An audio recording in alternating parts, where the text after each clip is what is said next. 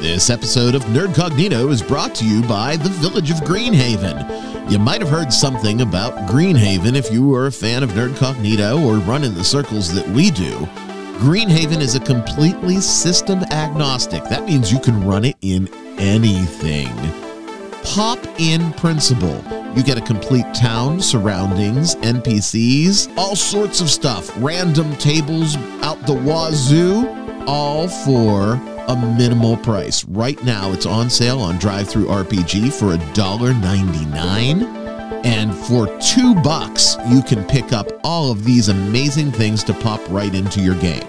I happen to know the author, and he wants you to pick it up too, and especially celebrate the fact that in the first week of release, The Village of Greenhaven made Copper bestseller on DriveThru. If you haven't already popped it into your world, now is the time. Go to DriveThruRPG, search for Greenhaven, one word, G R E E N H A V E N. Find the supplement, get it while it's a buck 99 and enjoy as you pop in this principle into your campaign. Now, on with the show.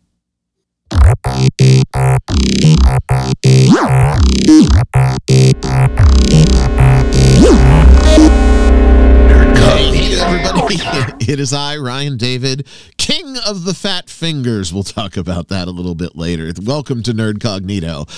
Thanks for tuning in, everybody. Uh, I'm I'm catching my breath a little bit, uh, as you heard in the intro and through our show sponsor, who is my product, the Village of Greenhaven. We made copper this week, and I couldn't be more proud. Bestseller in one week on DriveThruRPG. It it really is something to talk about. But today's show is not all about Greenhaven. We're getting back to the basics today and going back to our regular stuff, which means you're going to get a about an hour of fun-filled entertainment and banter and a little bit of news and some opinions and you know my co-hosts are going to spout off and call me horrible names starting with my good friend Bert. Hey Bert. Hey Ryan, how's it going? Um I told you off the Yeah. air Yeah. uh, how how it's going. Let me bring in Kyle so I can talk about this too. Hey Kyle, what's going on? Hey, I'm trying to think of bad names to call you. You can call me whatever you want because um, a little inside. Uh, we we do record a couple days before this drops. Uh, this morning, I woke up and I was pleasantly surprised. Greenhaven in a week made bestseller on DriveThruRPG. That's the good news, guys. Yeah, the bad news is Good job. I was bleary eyed and having coffee and managing my product from my cell phone on the couch. Never a good idea. Mistake number one. Mistake number two. I clicked the make private button on the listing. oh listing. no. Normally, not a bad thing, right? If you are a regular uh, publisher, you, you just click it again and make it public again. Uh, big deal. I'm not a regular publisher. I'm ba- thrown back into review. So, right now, the listing is sort of in the ether. But by the time this drops, it should be restored. Um, I'm just kicking myself in the ass, man. that was the stupidest thing that I've ever done. Um, things were going well. POD is going to be next on the horizon. Everything is falling in line with that. We made bestseller. We were on the front page of DriveThru this morning, and I delisted the product. Uh, Oh, ow. yeah. Yikes. Wow. Yikes. Well, you know, I don't know what to say. It'll be back when when people are listening to this show. It will be back. So uh, I'm just I'm a moron. I've said it before. I'm an idiot. so um, yikes, yikes.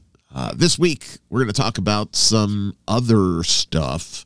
Uh, bes- besides Greenhaven, we've talked quite a bit about Greenhaven, and I don't want people to to think it's like the infamous media group publishing show. It is still Yeah. Nerdcognito. So we're going to open up and talk about NPCs, how they live, are created, and exist in your game world. Then we have some news. Then after the news, we are going to give a preview of another product that's not mine. right? It's our dear friend Cynnamander, our eternal checkmark hero is producing something, and I think it deserves some talking about. So we're going to do that on the other side of the news. Ay, any any sad tales of woe from either of you from the week? Because I've already told my story. No, I mean I was sick a couple of days, but that's fine. Yeah, that's better now. That's sort of going around. Like our our game group got KO'd again two weeks in a row, Bert, because yeah. of because of the plague that that's spreading. Um, that was no fun, Kyle. I was ready to go. I was yeah. ready to to to soldier on and and I was excited and oh, I'm sick. Okay, all right, fine. I'll, I'll run man down, and then a couple hours later, I'm not going to be able to make it. I was like, ah, I'm not running two man down. I was disappointed that I didn't get to hear more about the adventures of the Trog Hole. Uh, it, it's it's coming. It's coming. Bert likes the Trog Hole. Bert is the I fighter do. in that campaign, and mm-hmm. um, he he uh, almost got destroyed on the first first session yep. by a Minotaur coming out of the struggle. yeah, so. no, nothing like level one fighter versus Minotaur. That that goes over well. Yeah. Yeah. Yeah. yeah. But you made it, Bert. You're still alive. I'm not dead yet. He is it's not like, dead it, yet. yeah, it's like it's kind of like Die Hard. Right. Die Hard Part Seven, Bert. I Kyle, give me mm-hmm. some good news or give me some bad news. Just make me laugh right now. I need I need it. Oh. Funny, funny how? Like I'm like I'm a clown. I'm supposed to fucking amuse you. Yeah, huh? you're here for my personal amusement. I haven't I haven't watched that for a while. I think I should throw yeah. it in the queue. You just uh, threw me on the spot. It's the first thing I thought. I was like, oh, oh, Joe Pesci. Okay, okay. My wife and I have a great tradition with that movie. Every time we sit down to watch it, we have to try to recreate the uh, the prison feast. steaks fried in the pan and the pasta and bread and wine. And she's like, "You're gonna watch that movie. You might as well make that meal for dinner, right?" That sounds good. I I uh, I'm hungry. I didn't have any breakfast this morning, so um, I'm Captain Crunch, man. Captain I, Crunch. Two I words. couldn't even finish my coffee. My stomach went in a knot when I pushed that fucking button, and I knew it immediately. As soon as I did it, I was like, "No, no, no!" no. Yeah. You know, Joe Pesci would be a fabulous shell for an NPC. it would actually. It would. That's a yeah. It's a, a very distinctive personality. What fantasy race would that Joe Pesci character be? Any any fucking thing he wants. yeah, any fucking thing he wants, Bert. Yeah. uh, I, I before we dig into the NPCs, I'm just going to say, despite my love of Goodfellas, not my favorite Joe Pesci role ever. Really? Really? If, you, if, if you say guy? Home Alone, I'm gonna. I'm not gonna say Home Alone. Casino? Not Casino. It's my cousin Vinny. My cousin Vinny is definitely good, my favorite Joe Pesci role. That's that's a good movie. I would I would have the my cousin Vinny version of Joe Pesci as an NPC in my game.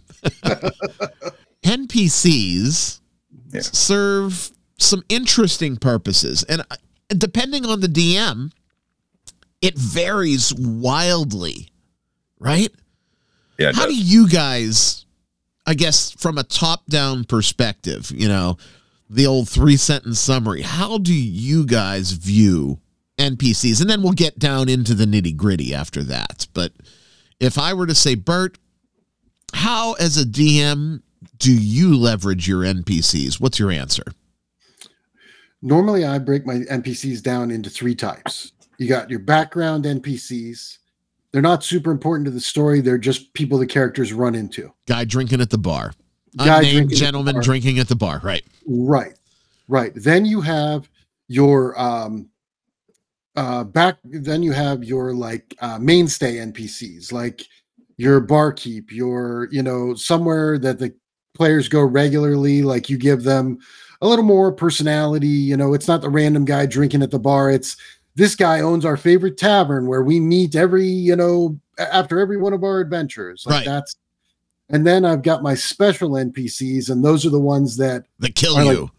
well, those are the ones that are pivotal in the storyline. Like for special NPCs, I'll actually do character sheets for them and see how they work out. Like because I want them to be as fleshed out as possible because the the story kind of pivots on them. Right. No, you know, Bert, we seldom, I mean, we agree on a lot of stuff, but we are seldom in lockstep as far as philosophy goes. I I don't know that, that everything you said is aligned, but you're absolutely right as far as the prep for the NPC. I have the NPC that's a blurb. I have an NPC that's a stat block, and I have an NPC that's a full character. Uh, so I, I absolutely agree with you. Kyle, how do NPCs exist in your worlds? Um, well, I was I was actually I think Bert's pretty much spot on. There's like there's like three types of NPCs. You got your background, you kind of got your mainstays. I I don't know that I'd put those words to them necessarily, but then and then you've got like your your premier NPCs, your big bads, and your you know the the noble knight of the kingdom who's on the character side, whatever that kind of stuff, right? But then I go further than that, and then I, I kind of go into tiers of NPCs, right? So that you have everybody's kind of a background to a certain extent, but then when you get to so, that's like tier one, it's just like this is the NPC, it's the, it's the shopkeeper, it's the barkeep, whatever, whether they're a regular or not. Then you've got like the second tier, which are like adventure driving NPCs. This is the street urchin who picked your pocket when you were in the in the marketplace of the city, and he took your ring of invisibility or your bag of holding. And oh, where'd this kid go? Now we got to go find him, right? And you can you can almost kind of lead your players into an adventure that way. And then you've got the top tier, which are the NPCs that drive things that are going that they influence the world in the background. So these would be like your political um, power types, uh, kings and and factions, uh, leaders of factions and things like that that can actually potentially change the course of history, the, the you know the historical inertia kind of thing. It's interesting that, that you said your big bad you consider an NPC. And Yes. Yes. um, I've never really, I, I totally get it, but I've never really done that. But I do everything that I would do for, like you said, that high level NPC. That and high level, not high level, but high level as in incredibly Influence. deep and influential, right? Right. Um, Yeah. yeah, the big. I guess the big bad is an NPC. Look, uh, we can all learn every day. Um, I, I always just sort of had this extended group, so I guess I'm going to have four groups of NPCs. Right? I've got all of the three that you mentioned, and then my big bads get particular special love on top of that because right. and we're talking big big bads right not not middle management bad we're talking Right. the antagonist of whatever we are doing Yeah, I um, mean, gets that it, yeah. I mean, non-player characters, but you know, I mean, it's non-player character. That's the definition, and so that's how I use it.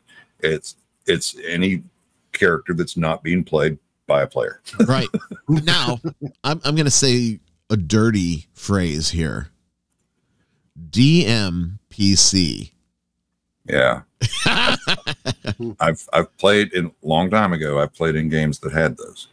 yeah Yeah, I, I've done that a lot with groups of new players. Like I'll throw in a healer that I run that like keeps the party alive or like, you know, kind of offers them a little, you know, bump in the right direction. It's not a habit that I have. Most of the time I've had got enough players to sort of cover the roles, but I've thrown in DMPCs where, you know, they need a healer or they need like a hype man, a bard who can give them little boosts and keep the party motivated. where do we draw the line right I generally don't. I generally don't recommend them. I think they're a bad idea. Having gained a little bit of a small, very small amount of wisdom with my age. I, I, I don't like them i- if they cross the line from NPC into DMPC. I have no problem if you have an NPC that is traveling with the party Sure. and helping and assisting the party in certain ways. But there is a distinct line where it's too much. Right. Yeah, and that's and that's what I was was kind of going to get to is the fact that there's there's a there's a very fine line, and as a DM or game master, you have to be very careful there if you're going to introduce this sort of so-called DMPC. That's it's it's very easy to cross that line, and sometimes you don't even know you've done it until it's too late. So, what is that line for you, Kyle? What are, are the sorts of things that you have to be hyper aware of that, so that your NPC doesn't become your, your ego trip the NPC? Right, right. Okay. Well, number one, a DMPC has to have the ability to die Absolutely. in game. Oh, right. sure. You know, Yeah, they absolutely. have to be they have to be able to the subject to be able to be killed just like the PCs do. And I've seen DMs before where it's like, oh no, he can't die. He can't die because That's ridiculous.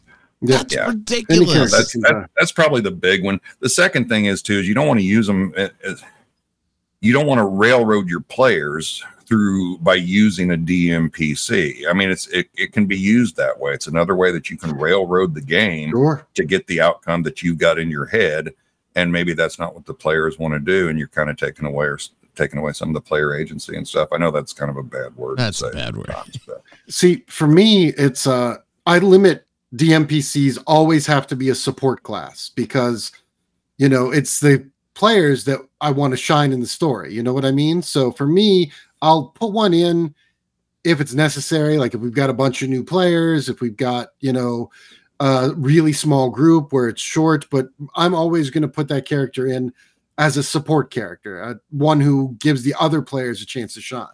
I have a very simple rule so that my NPC that is with the party does not become a DMPC. And that rule is very simply this character cannot make any decisions. that's probably a really yeah that's a really good rule And when I put that rule in the back of my head, now, of course, you know, we're fighting. Um, I'll give you an example. Uh, Bert, throw your memory back about three, four years to uh, our last big fantasy campaign. Okay. Okay. There was an NPC that was traveling with the party, and his name was Doc Doc. He was an intelligent construct that was there mechanically because the party needed a mechanism for healing. Okay. Doc Doc was an automaton. Doc Doc executed a program as the party did stuff, right down to who he would assist and how he would assist things. Doc Doc could not make decisions, make inferences about what was going on in the world. Doc Doc was an automated tool. And that was a very conscious decision I made because Doc Doc was a fun NPC.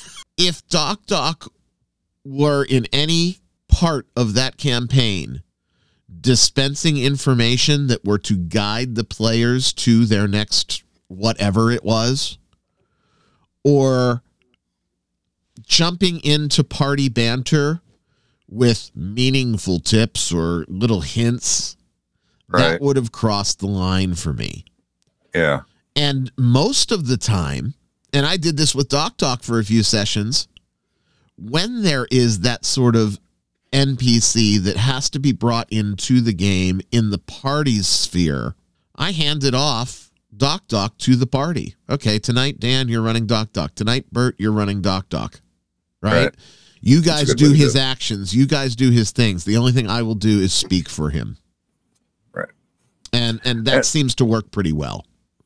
yeah and that's that's almost kind of like a throwback to the old uh old really old school days especially uh first edition ad&d with, with your henchmen and hirelings and your followers right at these they they were there for support they they couldn't they didn't you didn't really have them make decisions on their own they were they were almost controlled by the players in a in a way you know I, I guess I, I Doc think that Doc works well kind of is a modern henchman if I looked at Right. it, you know, in Yeah. retrospect. So Um, One of the things that I find interesting, though, about about what you just said, this whole story of Doc Doc, is that you specifically say he can't make decisions, and that speaks to me as one of my big things about NPCs. Is regardless of what type of NPC they are, every NPC, in my opinion, I think that you should ascribe to them at least one goal or motivation, and that's that's from the the blurb or the background NPCs all the way up to the big power players or the big bads, even right. That, that at least one, at least one, could be more than one. That maybe the characters they're they're going to the village, they stop by a farmhouse. Here's this old farmer. His motivation, he just wants to survive one more season and have a good harvest. right. Hey, That's his motivation. And so most of his so you can you can actually take that NPC and then regardless of what the players do or how they interact with them, you can use that as a point of reference to this is what his response or reaction will be. right. No. Right. Uh, cheap plug. Greenhaven. one of the the new tables because we did hit bestseller uh, and I promised and made good on that promise uh, was to double the random tables. Actually, two of the new tables. One is uh, random NPC motivations, and the second one is random NPC moods. So Yeah. you can take a boilerplate NPC from anything, use that table. You, you have a barometer for how to run it. So Doc Doc has a motivation, right? You you assign him a motivation. This it's it you call it a program, but this is his motivation. He's going to do this. And and this is what drives him in all situations. And beyond that, he, you know, then that's when you draw the line. You know, that's where you drew your line. Right. So so he has a motivation. It's just clearly defined as he's not going to actually interfere. It's, it's almost like a prime directive kind of thing, right? Yeah.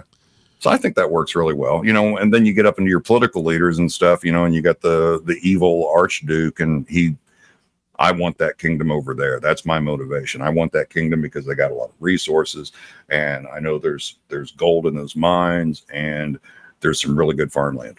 Yeah. I mean, and so you can you can you know it's like I said, you can pretty much decide as a DM. It makes it very easy to figure out what they're going to do based on what the players do. I also want to talk about um, for a moment how NPCs shape the world around them. They are an integral part of their little piece of the setting because a town is a town is a town. The people in that town are what make up the climate and the culture and the feeling and the mood. And you know you walk into a town and everybody's side-eyeing you from behind a shutter. That's very different from you walk into a town and you're greeted by the guards and escorted to a bustling marketplace right?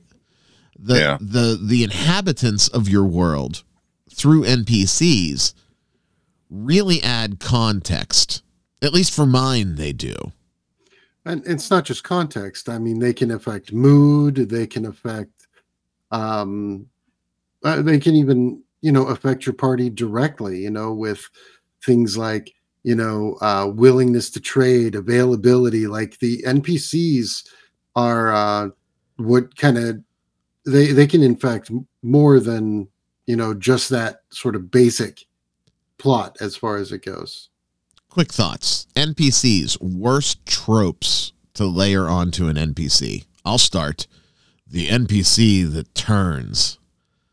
Yeah. Everybody has Oh, it. It's yeah. always going to happen. But it traitor, has yeah. become so boilerplate now that I have seen groups that are inherently distrustful of every single NPC Right. because they're waiting for the turn.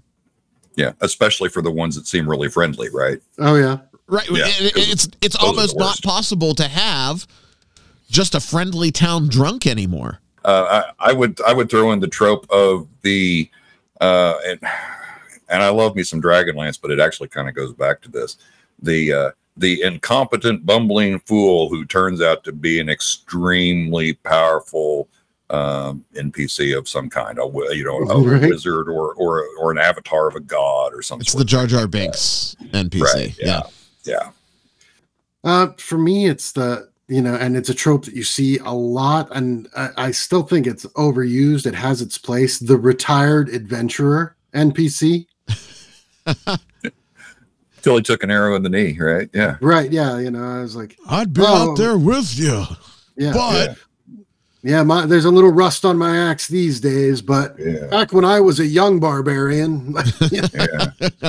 you know, when I was your age, I used to until I drew on my dick with that red marker and pretended I was a horse. oh, I was a badass on the battlefield. I could tell you stories. Oh boy. Oh boy. the headline this week in the news is that we can't get by a single episode now without a horse girl joke.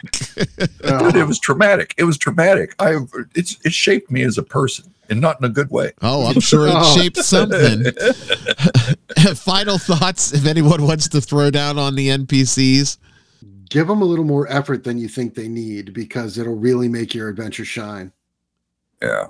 Prepare a list of names ahead of time, or at least have a random table like you can find in Greenhaven Uh, uh, for NPC names. Touche. Yeah. uh, my final thought is kind of contrary to Bert's, but it dovetails with it. Don't over prepare your NPCs. Let your NPCs organically develop based on their interactions with the party. But, well, gentlemen, I think that was a, a good discussion of how the other people in the world that are not your players really do contribute. So uh, that that brought my spirits up a little bit, right? Yeah, I don't have to hit hit hit the bad button. I do have to hit the bad button. It's just a different bad button. It's the news this week. Hey. Ay, ay, ay, ay, ay. Let me let me see what we've got on the palette today. I think it's an interesting smattering of things. Ay. I want to start out by saying that there was um, some, oh, what would you call it? Kyle, uh, the Magic the Gathering thing. We're not going to talk about it in a news story because I just don't think there's enough details out right now. Yeah, there's not enough info. There's there's some you know caterwauling about AI art appearing in Magic the Gathering cards. Um, I don't even know whether to believe it. Look, I'm, I'm giving Wizards the benefit of the doubt because they've been called on this before. And they were inappropriately called on it before to the point where the artist came out and said, No, here is my work. Here is my work in stages. Right. It's not. I'm sorry that you feel that way. So, whether you love it or whether you hate it, we're starting to shout at clouds when it comes to AI. Um, Hmm. Anything quick you guys want to interject on this? Because I don't really have a story for it. I know we should talk about it, but I don't want to spend a lot of time on it because right now it's a nothing. It is an accusation with no proof. Yeah, it's it's accusations. Um, WotC has come out and said very staunchly, no, we've made sure this is there's no AI involved in this. You know, it's it's a hit, he said she said kind of situation. Uh, we don't have enough information. I will say this: I think with the proliferance of things like Midjourney and other types of AI art that we're starting to see on the internet, I wonder sometimes if actual artists are either consciously or unconsciously, subconsciously being influenced by these images when they create their own. I I believe that they are. I believe that they are because AI art, love it or hate it, it's here and it's a tool for people to use. So it's going to shape the the landscape to an extent. And I think that's what Yeah, and- bothers people the most. and and well and and you know the what what I'm really kind of getting at there is that so now you've got a creator who's you know they're they're an artist and they're making this art they're being influenced by AI AI art in their own head and so now they're drawing stuff that kind of looks similar to AI art which makes it really hard to determine to someone completely outside you know me sitting at my desk looking at AI art and their image like wow these look a lot alike I think they're both AI art. AI art. Right. It's really easy to to to make that step without any any Yeah, anything. And, and- it goes the and other and way too, because I have had Right. people ask me on Greenhaven, hey, who's the artist? Right. And um, I very proudly tell them my tale to create a non Midjourney alternative that looks like the hand of someone that's consistent and a human. So the, the lines are just going to continue to get blurred. And that's why we need to drop the descriptor, right? It- art Right. is art is art and it's evolved for centuries and it's going to continue to evolve for centuries long after we're dead and gone. All right, enough about that, but a little bit more about Dungeons and Dragons. Um, a Dungeons and Dragons historian. We're going to talk about that title later. Who? Uh, ben Riggs. Okay. Okay. Um, I'm not going to bag on Mr. Riggs. He clearly has his bent and it's out there, but ah. what can I say? He's pop gaming media, right? It is what it is. Yeah. But Ben, and this is why it's in the news, not because we're bagging on Ben Riggs, but Ben Riggs, who would be considered an ally of Wizards, an ally of the sparkly ones, right? Mm-hmm. Has made the public statement that Dungeons and Dragons, at least the golden age of Dungeons and Dragons and role playing games, is dead.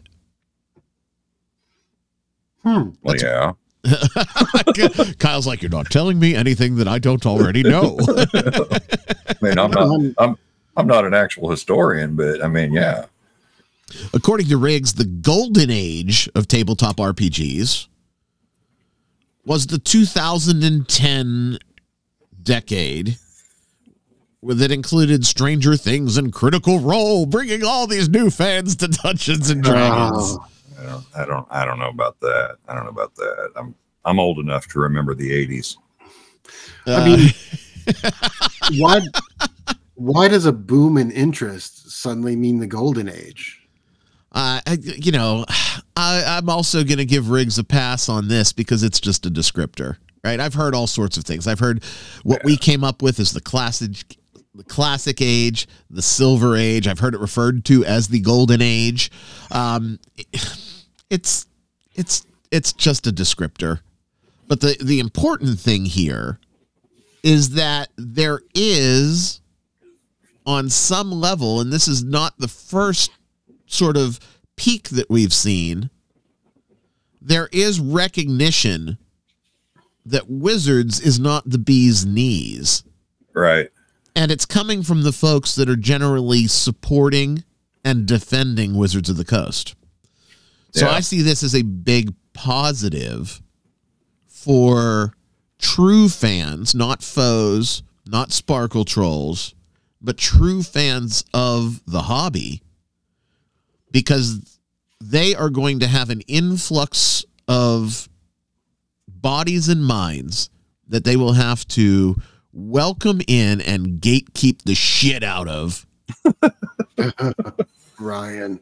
That will support their tables into the next generation of players. So I just find it odd that that that particular phrase, you know, they use the "God is dead" phrase, uh, and I think that that's where he was going with it. I, I don't know; it's speculation. yeah.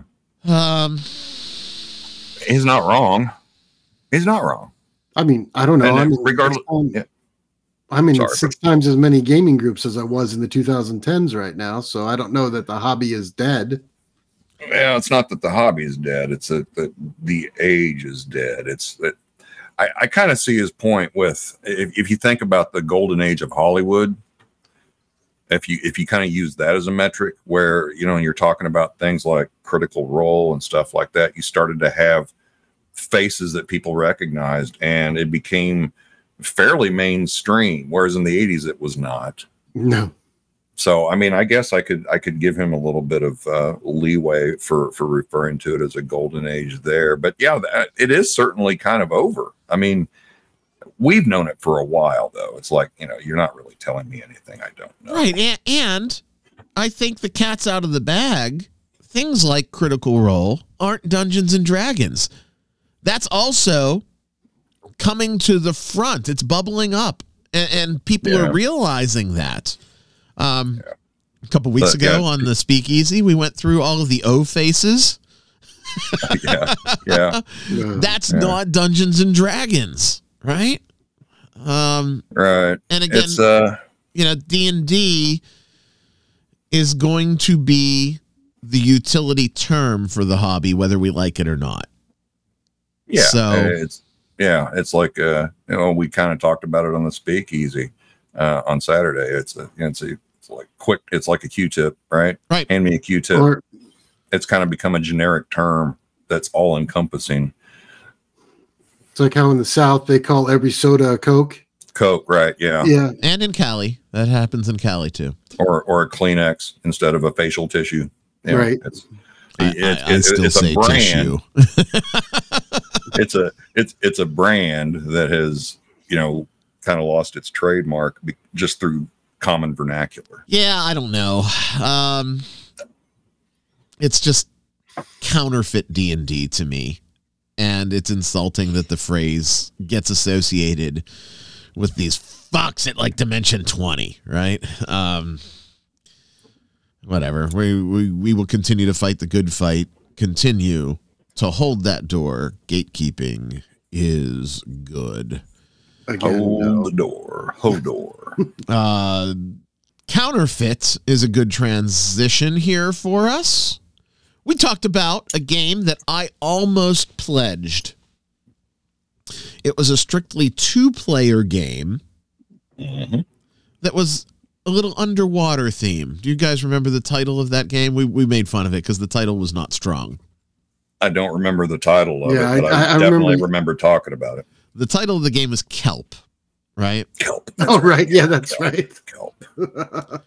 Well, the designers of Kelp are urging players not to buy copies of their game that are available online because their design and print models somehow got in the hands of Chinese counterfeiters. Oh, No shit. So the, ouch. the the very well received Shark versus Octopus game that in my opinion was a little too expensive and that was the the bottom line for me. It was it was slightly priced out. Well, uh, the counterfeiters thought it was a little too expensive too because he, here's what happens with this, right? It's not counterfeiters. It's the same exact printer that you're using in China that's doing it. And when they see a copy of something that is priced out that they know that there's wiggle room on, they're going to run it and they're going to absolutely fulfill your order as promised. And then they're going to run a cheaper version of it and then push it out Right. to the mass market. And I think that that's what happened here in my speculation. Uh, these scammers have listed counterfeit copies on Amazon, eBay, and other e commerce platforms. This was posted to the Wonderbow Games website. We've identified counterfeit copies circulating on these platforms. Due to despite recent efforts and takedowns, we cannot beat this wave. And, and I, I mean, I understand that. The very first Sparkle Troll T-shirt, within Yeah. a week, within a week, because it was priced out, right? Because it was Yeah. the the gag was it's an expensive T-shirt. It's an overpriced T-shirt because you're supporting the show. Uh, and this was before we were partnered with Amazon, where we could offer them for twenty bucks, right? The Right. very first Sparkle Troll T-shirt in less than a week, I started issuing takedowns, and I realized that I couldn't keep up with it, so I just threw my hands up at that point. Right.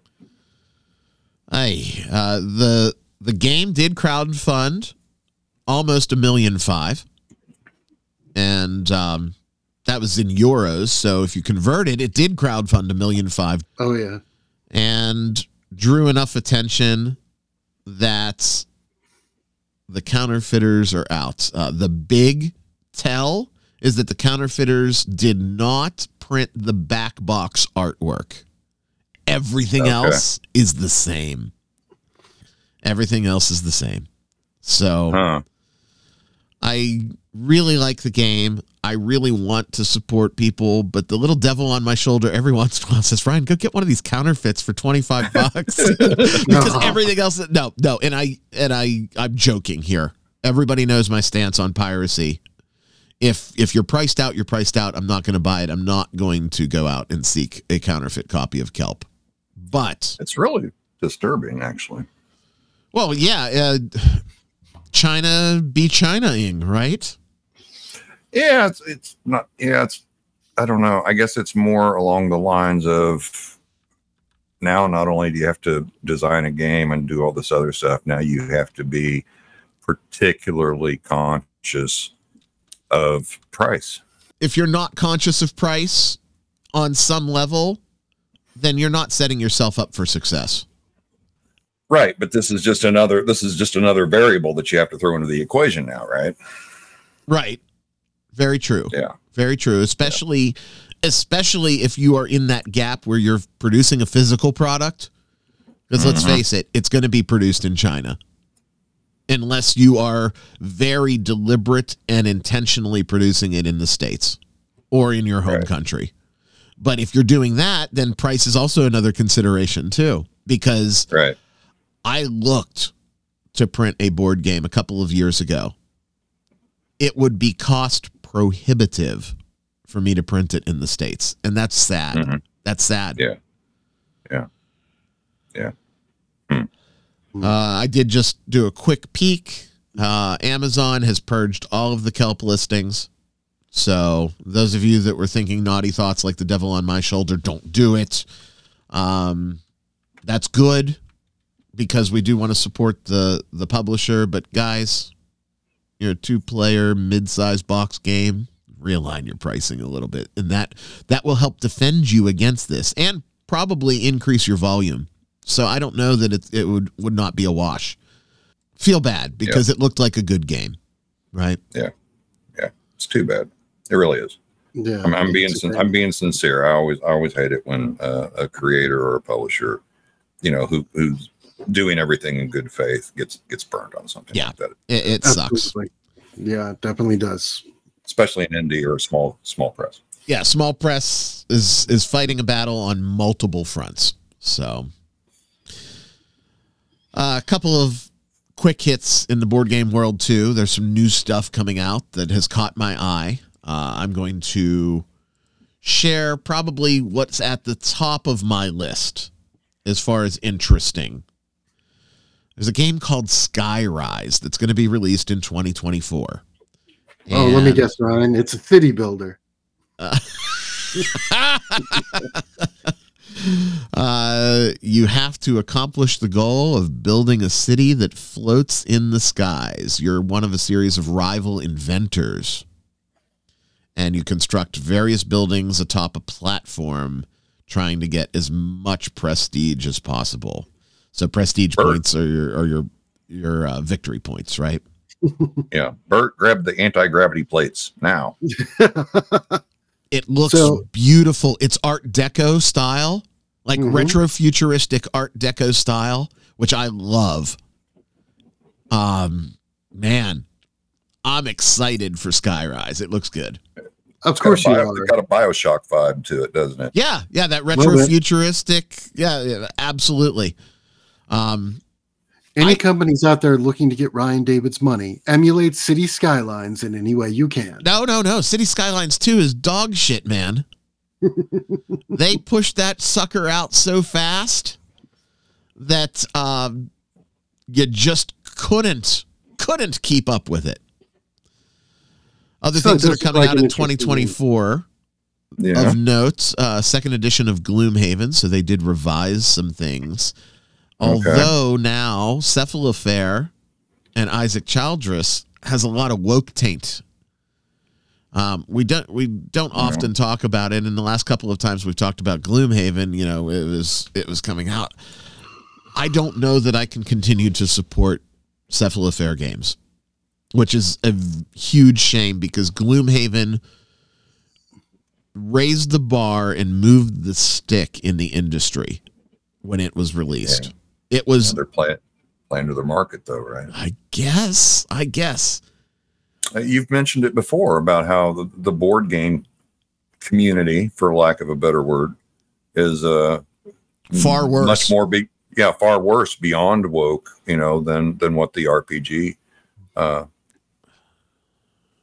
yeah, that's all I got to say. I mean, Yeah. so they're they're pl- they're they're playing to their market, right? I mean, these are the these are the people who are buying our games.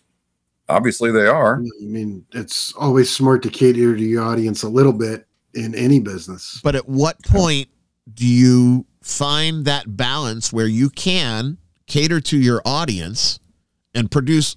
Let's say, at- at the core, their audience are gamers, right? People are interested in playing a good game.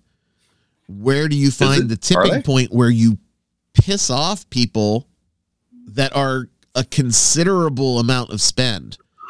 Bert, and I'm this isn't me bragging by any means, but would you say that I spend more on board games than the average board gamer? Um, no, I mean, looking at that room of cardboard behind you, no, I wouldn't say that at all. Why would you want to isolate me and ostracize me? I am your super customer. I'm your whale. I, I just don't get it. I don't get it. Uh, another thing that's exciting for me. Do you guys remember the 1983 Beast and Gem crossbows and catapults? I do. Really? Yes. We had that as a as a kid. I wish I still had that. You can. Restoration Games has licensed crossbows and catapults, and it will be releasing Really? in 2024. The revised Ooh. version uses different blocks to build the walls, All right. and you can use all of your satisfying siege weapons to knock those motherfuckers down. Oh, that's awesome. Me, me and my brother had that game. We used to play that. Ooh, Restoration Game. Restoration Okay, Games, it looks like they're going to hit another home run. Their last one being Return to Dark Tower. So, Okay. uh, and prior to that, Fireball Island. So, um, I'm I'm excited for crossbows and catapults. I never had it. My neighbor did. I didn't like this motherfucker, but I went over to his house to play that game. Uh huh. Uh huh. Your crossbows and catapults acquaintance. Yes, one hundred percent. Johnny Sampson. Hey, I Hey, Johnny. Hey Johnny. I hated you, but I wanted to play with your toys. Oh, Nice. quick, quick uh, interlude here. We talked about the Battlestar Galactica reboot, hmm and we talked about how we hope that Amazon and Hollywood don't do the Amazon and Hollywood things. Yeah. Well, the cycle has started. They've already replaced the showrunner. Okay. Um, there you go. that's all I'm going to say, right? There's, there's nothing more. Um, and I, I, I apologize. It's not Amazon, it's Peacock in this particular instance. Um, the original showrunner is staying on as contractually required because that's what happens, right? His name will be on the show forever, but he is absolutely out of the loop. He's an EP and he's going to collect a check. Uh, they did release some other news about the series to sort of sandwich the bad between some good, where it is not going to be a direct adaptation of either the 70s or the reboot series, but it is Hmm. going to take place in the Battlestar Galactica universe of the reboot series, potentially with an entirely new cast of characters. I've already lost my interest. I was going to say that's that's almost worse news Yeah. Yeah. Right. Yeah. That's Part of because it. now now we're not constrained to the source material anymore. Now we can write our own fan fiction. I mean, that's how I read that. that's And part of 100% the- it. Go part ahead, of the Bert. appeals part of the appeal is the nostalgia right so i mean if they're moving away from you know if they're moving moving away from that nostalgia factor then you know they're going to have to do some serious heavy lifting to get people interested it's not looking good. I want to, if I'm going to watch Battlestar Galactica, I want to see the Galactica in its battle against the Cylons. Period. End of story. Right. It's like watching Star Trek only it's not Star Trek. You know, oh, it's Star Trek, but we're not in space. right? It's Star Trek in an office building. Yeah. I don't want to see Star Trek The Office, right? I want to see Yeah. Star Trek in space, cool ships, blowing shit up, fighting alien races. Yeah. I mean, for all we know, it's going to be a show about a, an up and coming pyramid team and their rise to the top. Yeah, well. I dated a girl that I called Pyramid Carla a long time ago. because of her body shape. It was like an inverted pyramid. She was very wide at the top and it came down to a nothing waist and legs. Girl was 104 pounds and 103 of them were tits and shoulders. Oh, Ryan. Ryan. Anyway. I, I knew I should have said triad and not pyramid. I like pyramids better. Last thing in the news this week. I know it is a big news week, but I, I would be remiss if I didn't mention this.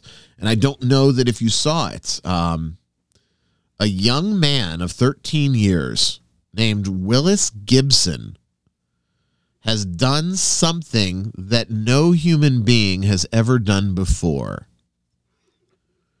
He rolled Tetris. Now, Tetris, much like the OG games from back in the day, Donkey Kong, Pac Man, hmm had no presumed end of the game, right? Right. It just kept going. Mr. Gibson rolled it so far that just like Pac Man, when you beat it, it crashes. and he was the first one to do it. So hats off, dude. Good, good for you. That's not why I'm bringing the news. I would have probably, you know, said, "Hey, uh, this dude beat Tetris," and that would have been the end of it. No. In a news story that aired in the United Kingdom, the freaking talking head that was interviewing him decided to shit all over him during the segment. Quote, as a mother, I would say just step away from the screen, go outside and get some fresh air. Beating Tetris is not a life goal, she said with a smile on her face. This who's she? She is Jayne Secker, who is a Sky News reporter slash talking head slash whatever. Hey. Secker, go fuck yourself. I mean, give the get you know, give the kid a his 15 minutes of fame, right? right. Right. I mean, come on, it's a kid, and and and he and he did something that nobody else has ever done before, and if he hadn't done it, you wouldn't have a fucking news segment there, Jayne. So Right. I mean, yeah, it, he might have done something silly that nobody's ever done before, but nobody's ever done it, and that's worth at least a, you know, a head nod for him. You know. This 50 year old aging beauty needs to be replaced, as does most of the mainstream media. But that is our news for the week. So, Yeah. what a shitty, shitty thing to do, man. Especially to a kid, you know. Yeah. especially to a kid, 13 years old, too, right? He's Yeah. getting there where he'll understand, but it still hurts. Oh Yeah. yeah. Be a little different if he was 33 living in mom's basement. You know, then maybe we wouldn't feel so bad. Uh, even if he was 33, man. yeah, Took him took me 20 years to do this, It's right. It's not as though it's a game that came out six months ago. There have been plenty of opportunities for human beings to do that before. Right. Uh, whatever. Um, stand up for our nerd brethren. Don't become a Sparkle Troll Willis. Come to the right side and play AD and D with the Nerdcognito crew. Anyway, um, Or uh, you know, be a Bert, play everything. uh, be a Bert. Play everything. Be a bird. I did kick out a news story this week. It was a list from the pop gaming media of eight guidelines for how to name your NPCs. Uh, Okay. do we really need a list of for people to come up with how to name NPCs? Get a freaking random table. Go buy Greenhaven. no, they, they have a complete and comprehensive. Come up with naming conventions. Names in real life often you have conventions based on nation, history, religion, and more. You can honor the diversity and provide equity amongst your NPCs through naming. Yeah, I don't know. I mean, you you want to know something I've done in the past for naming NPCs, and I don't need to read a list from Pop Gaming Media. They have a Fucking list of eight items. I'm not going through the whole thing, right? Yeah. Well, nowadays you can go to Google and do it, but back in the day, before Google and all that, you you'd go to the library and you'd pick up one of those books. Baby that's book. like b- baby names, Yeah. right? There's, Yes. there's every every fucking name you could ever think of is in this book, broken down into male and female. I mean, it's whatever. Don't spend too long. Names are important, but they're not that serious. After all, the showpiece of your campaign is going to be your characters and the narrative that they tell. The name of your NPC doesn't really matter as long as your characters are having fun. To a point, that's true, but that I mean, that's why everybody has a Boblin the Goblin, right? Because names aren't important. Yeah, put a little bit of effort into it, guys. Come on. That's You're- why I said earlier, you Just- know, have a list of names. Just use the job for their surname. It could be like Kyle the Fletcher, Mm, Bert the Hunter, Ryan the Dick. Go to Google Translate and take names from other languages. Again, you'll be doing a- an important step to make sure that the representation at your table is at 100%. I thought that was cultural appropriation. If they do it, it's it's w- w- representation. If we Oh. do it, it's rep- Then I'm appropriate. yeah, yeah. I'm appropriated. Okay. Come on, Okay, guys. Everybody gotcha. knows the easiest way to have NPCs is to create a um, science fiction world and everybody's a clone and give them all the same first name and then numbers. Ah, yeah. So you're, you're like, Barcodes. yeah, Yeah. you're like, you're Take like, it well, one step further. Integrate it with your vir- integrate it with the virtual tabletop, so then you can just scan your NPCs.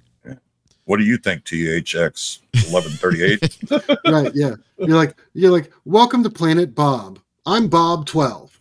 You know, hmm Such a hot Oh. babe, by the way, in THX 1138. Oh my God, dude. Holy smokes. God, I'm glad you don't watch anime. yes, me too. Oh, uh, what, like the waifu thing? Yeah. Yeah. uh, I like them at least to be real. Oh, yeah, yeah, yeah, yeah. Yeah, you know what's very real? We took a look this week at an upcoming product from a friend of the show and our eternal checkmark hero. That be the Cynnamander. And Sin has what is shaping up to be a very good looking product coming out soon.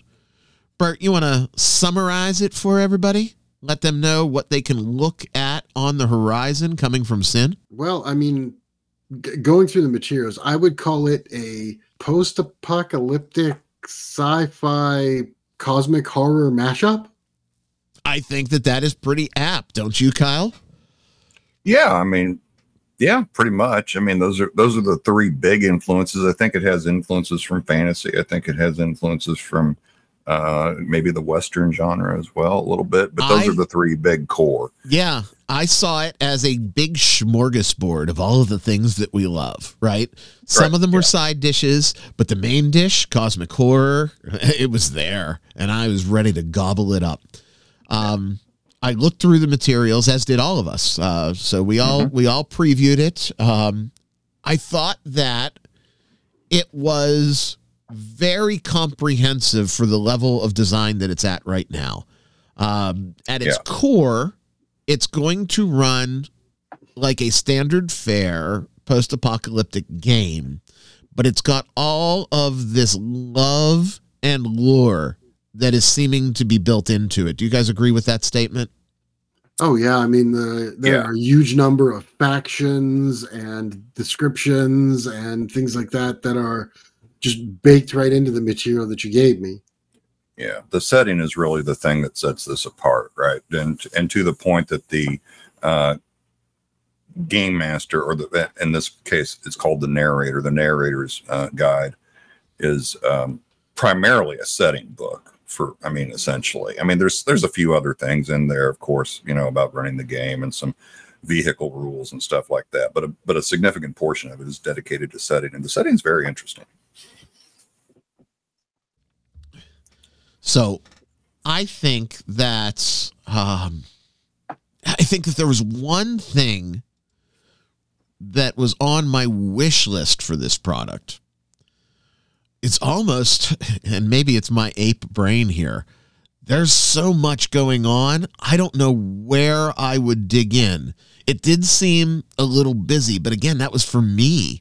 Um, I wanted more of a compass, and that's not a negative thing. It's just a on the surface sort of criticism? Question mark? Comments? Constructive criticism. Constructive, criticism. I felt a little lost. Uh, not I, I I did too. I did too, and I think that the and and I find I think I finally came to the conclusion that for me, and remember I'm an old guy, so my comprehension isn't what it used right. to That's be. that's what I kept chalking it up to. I'm like, am I just dumb? Because I know what I want to do with what I'm reading, but I don't know where to begin. Right.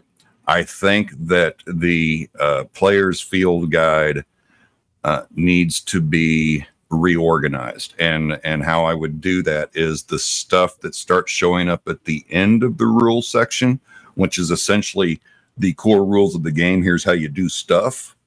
Needs to be moved to the front, and I understand why it's set up the way it is right now because it's designed along the create your character and it starts with character creation and it goes from there. But there's a lot of Mhm. stuff that's thrown in there that you're that i'm really unclear um, action points and um, i didn't have a clear indication of how to use those and what to do with them.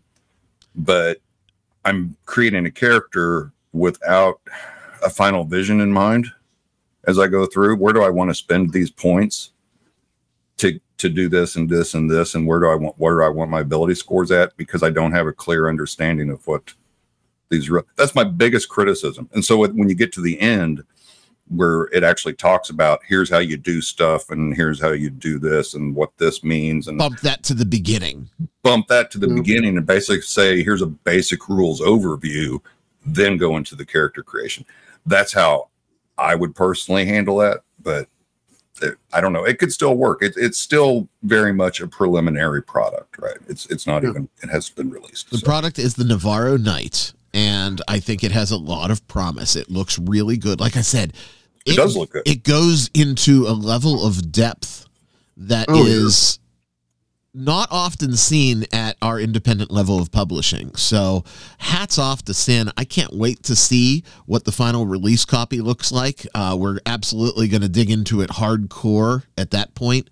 Uh, but I, it- it's coming along so good that I had to put some time into the show just to make sure that that we, Right. you know, got it out there and got some stuff on the radar. So, if you are not, and we say it every week, but now another reason, if you're not following Cynnamander on the Twitter machine formerly known as X, wait, you know what I mean. Follow him up at Cynnamander, C Y N N A M A N D E R. Check out the Navarro Knight as it comes out. Maybe he'll, you know, throw some bits and scraps out for other people to have some some opinions too.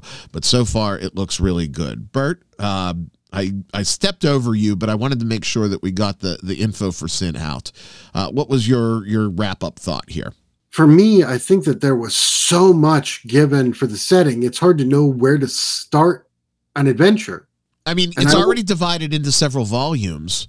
Maybe divide into a settings volume and just have a, a smaller vol- tome that's core rules and then include the settings otherwise. You know, I get it if you're going to package it in one book, but it's already set up into multiple books.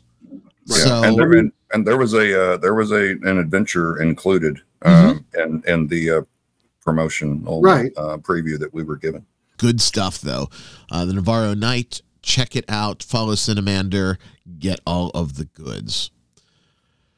Well, uh, the the tale of my now public domain Mickey Mouse watch says that it is time for me to to wrap up and remind people to do the things. First and for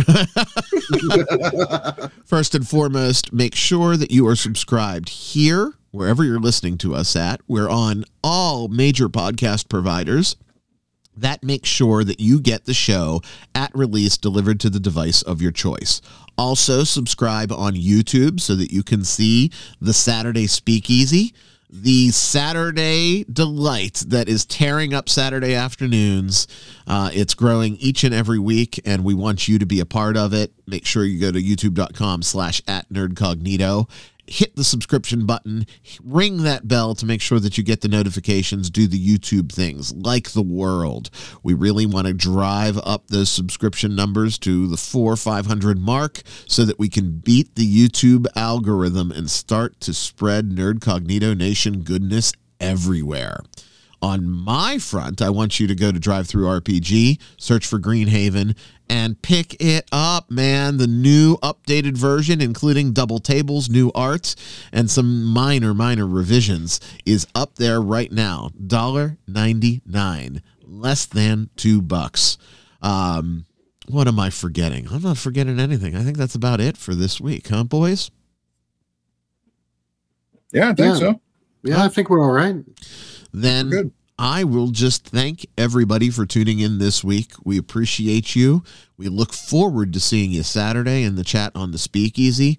I look forward to you popping Greenhaven into your campaign. And uh, hey, we have a good time every week bringing you all sorts of stuff. My name is Ryan David. I was joined by Kyle and Bert, and we will talk at you next week. Be safe out there, everybody. Remember, kids, every NPC is the hero of their own story.